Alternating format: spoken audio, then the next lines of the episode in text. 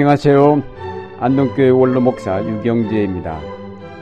오늘은 마태복음 25장의 열처녀 비유를 통하여 우리 가운데 오시는 그리스도를 맞이하기 위하여 우리가 무엇을 해야 할지를 함께 생각해 보려고 합니다. 먼저 이 비유는 천국 비유인데 그 주제는 기다림입니다. 천국은 기다림과 깊은 관계가 있습니다. 천국은 여기에 당장 이루어지는 것이 아니라 기다림 속에 이루어집니다. 예수님의 다른 천국 비유인 겨자씨 비유에서도 천국은 자기 밭에 심은 겨자씨와 같다고 하였습니다. 그것은 당장 천국이 이루어지는 것이 아니라 씨에서 싹이 나고 자라서 큰 나무가 될 때까지 기다려야 한다는 교훈이 거기에 있습니다. 성경의 중요한 주제 가운데 하나가 바로 이 기다림입니다. 그러면 기다림의 생활은 무엇을 뜻할까요? 기다림의 생활은 준비하는 생활이라 하겠습니다. 비유에서는 기름을 준비하라고 하였습니다. 기름은 등불을 위한 것입니다. 즉, 불을 밝혀 어둠을 비추기 위한 것입니다. 복음의 빛을 드러내는 참다운 믿음, 모든 사람에게 칭찬받는 선행, 거짓을 몰아내고 진리를 밝히는 정직함, 하나님의 말씀을 따라 실천하는 사랑의 삶이 바로 이 시대의 어둠을 밝히는 등불이 아니겠습니까? 우리는 얼마나 이런 기름을 준비하였을까요? 신랑 되신 주님 오실 때 부끄럼 없이 불을 밝힐 수 있을 만큼 기름이 준비되었는지 돌아보아야겠습니다. 이 준비는 하루아침에 갑자기 할 수 있는 것이 아닙니다. 열처녀 비유 다음에 나오는 달란트 비유에서 보는 대로 다섯 달란트가 하루아침에 그 배로 불어나는 것이 아니고 꾸준히 장사한 결과로 이루어졌습니다. 마찬가지로 기름의 준비란 어느 날 갑자기 이루어진 것이 아니라 평소에 꾸준히 준비한 결과입니다. 사랑의 삶이 갑자기 되는 일이 아닙니다. 준비가 필요합니다. 말씀 따라 순종하여 사는 삶이 어느 날 갑자기 될 수 없습니다. 하나님께서 우리에게 기다림의 기간을 주신 것은 이런 기름을 준비하라고 주신 유예의 기간입니다. 이 기간에 우리는 부지런히 기름을 준비하여야 하겠습니다. 지금 우리는 이 사회의 어둠을 제대로 밝히고 있지를 못합니다. 한국에 천만이나 되는 그리스도인들이 있지만 우리 사회는 여전히 불평등과 갈등과 불의로 말미암아 어둡습니다. 이 사회의 어둠을 몰아내지 못한 상태에서 주님이 오신다면 깜깜한 가운데서 주님을 맞이할 수밖에 없지 않겠습니까? 지금 밝히지 못한 불을 그때 가서 갑자기 밝힐 수 있을까요? 결국 우리는 지금 기름을 준비하고 있지 못한 미련한 처녀들과 같다고 하겠습니다. 지금 불의를 몰아내고 지금 부패를 방지하고 지금 사랑을 따라 행동하고 지금 진리를 선포하지 못한다면 결국 예수님 오실 때에 오늘의 어두움은 더욱 짙어지지 않겠습니까? 지금 기름을 부지런히 준비하여야 하겠습니다. 생명의 주님, 평화의 왕, 의로우신 통치자 예수 그리스도를 기다리려면 지금 생명과 평화를 갈망하는 마음의 기름, 갈등과 불평등을 극복할 사랑을 갈구하는 마음의 기름을 준비하여야 하겠습니다. 그래야 주님 오실 때 우리가 불을 발, 환히 밝혀 영접할 수 있을 것입니다.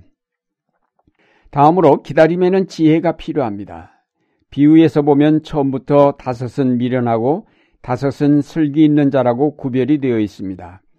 마태복음에는 이런 구분이 하나의 특징입니다. 상, 산상설교 끝부분에서 예수님은 말씀을 듣고 행하는 자는 지혜로운 건축자와 같고 듣고 행하지 않는 자는 어리석은 건축자와 같다고 하셨습니다. 그리고 24장에는 충성되고 지혜로운 종과 악한 종이 대조되었고 25장 달란트 비유에서는 착하고 진실된 종과 악하고 게으른 종으로 구분되었습니다. 대체로 이렇게 구분되는 경우는 언제나 마지막 때와 관련이 있습니다. 마지막 추수 때 알곡과 가라지가 구별되듯이 지혜로운 자와 어리석은 자가 구별이 됩니다.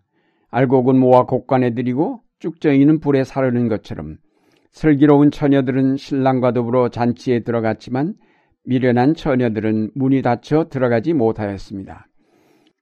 결국 지혜란 오늘에만 붙잡혀 있지 아니하고 미래를 향하여 준비하며 나아갈 줄 아는 분별력이라 하겠습니다. 슬기로운 처녀들은 앞을 내다보았습니다. 그래서 미리미리 기름을 여유 있게 준비하였습니다. 이것이 그들의 지혜였습니다.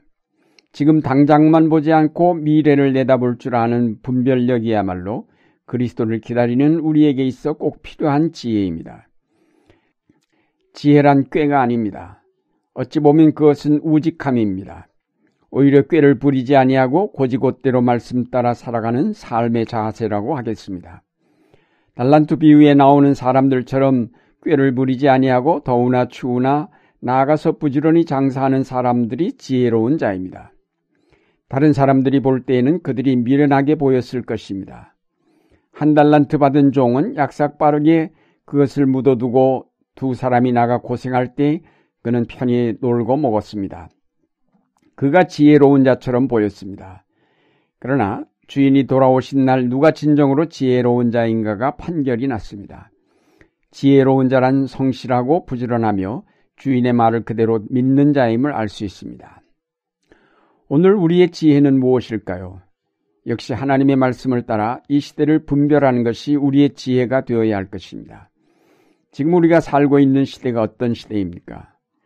비이성적인 시대요, 인본주의 시대입니다. 과학기술의 시대요, 물질 제일주의 시대입니다. 그것은 곧 종교의 가치가 약화되는 시대임을 의미하며 모든 권위와 가치가 혼돈 속에 있는 시대임을 뜻합니다. 이러한 시대에 사는 그리스도인들의 지혜란 바로 이런 것들이 어두움의 세력이 몰아온 결과요, 그것의 종국은 파멸일 수밖에 없다는 사실을 통찰하고 우리는 이 시대의 흐름을 거슬러 하나님 중심의 가치관과 역사를 세워나가는 일에 헌신하여야 할 것입니다. 지금은 그것이 미련해 보이고 어리석게 보일지 모르지만 결국은 그것이 참된 지혜라는 것이 마지막 때의 판가름 될 것입니다. 지금 대통령 선거를 앞둔 시점에서 누구를 선택할 것인가를 결정짓는 일은 대단히 중요한 일입니다. 특히 그리스도인의 경우 어떤 선택을 하는 것이 올바른 것인가를 깊이 생각해야 할 것입니다. 여기에 지혜가 필요합니다. 화려한 공약들을 내세웠지만 우리가 보아도 그런 공약들은 대부분 실행이 어려운 것들임을 알 수 있습니다. 결국 이런 비슷한 상황에서의 판단 기준이란 누가 더 우리가 추구하는 미래적 가치에 가깝게 있느냐가 될 것입니다. 물론 그것 자체를 가려내는 것이 쉽지 않습니다. 우리가 점쟁이가 아니기 때문에 과연 누가 대통령이 되어야 더 나은 이상적 사회가 실현될 것인지 잘 알 수 없습니다. 그렇다고 투표를 포기해서는 안 될 것입니다. 주어진 역사의 책임을 그렇게 무책임하게 방기한다면 그런 사람은 하나님 앞에 갔을 때 반드시 그 책임을 추궁당할 것입니다. 그런 사람들은 바로 미련한 처녀와 같은 사람들입니다. 그러므로 힘들더라도 누가 조금이라도 역사의식을 가진 자인지 누가 더 이 사회의 민주화와 공의의 실현을 위해 노력해온 사람인지를 분별하여 빠짐없이 투표에 참여하여 바른 선택을 하여야 할 것입니다. 이렇게 우리는 지혜 있는 자가 되어 부지런히 사랑을 심고 진리의 빛을 전하며 이 땅의 정의를 실현하도록 힘써야 할 것입니다. 이런 일들이 바로 기름 준비하는 과정이 될 것입니다. 사랑하는 여러분, 대림절은 주님 오시기를 기다리며 기름을 준비하는 기간입니다. 이 사회의 어둠을 밝히는 것이 우리의 기름 준비라면 우리 앞에 주어진 역사적 사건들을 더 성실하게, 더 예리하게 분별하여 여기서 우리가 어떻게 하나님의 의를 실현할 것인지를 깊이 생각하여야 할 것입니다. 말씀을 따라 이 시대를 분별하고 그 말씀대로 이 시대의 사조를 거슬려 하나님의 나라를 위해 헌신하고 노력하는 일이야말로 성탄절을 맞는 우리의 각오가 되어야 할 것입니다. 우리는 항상 우리가 추구하는 하나님 나라와는 정반대로 악의 세력들이 이룩해가는 인간의 왕국에 있음을 의식하면서 잠시도 방심하지 말고 부지런히 악의 세력과 맞서며 저들의 어둠을 몰아내고자 부지런히 우리의 등불을 돋우어야 할 것입니다. 이제 항상 기름을 준비하는 슬기로운 자들이 되어 주님 오실 때 칭찬받는 여러분들이 되시기를 바랍니다. Thank you.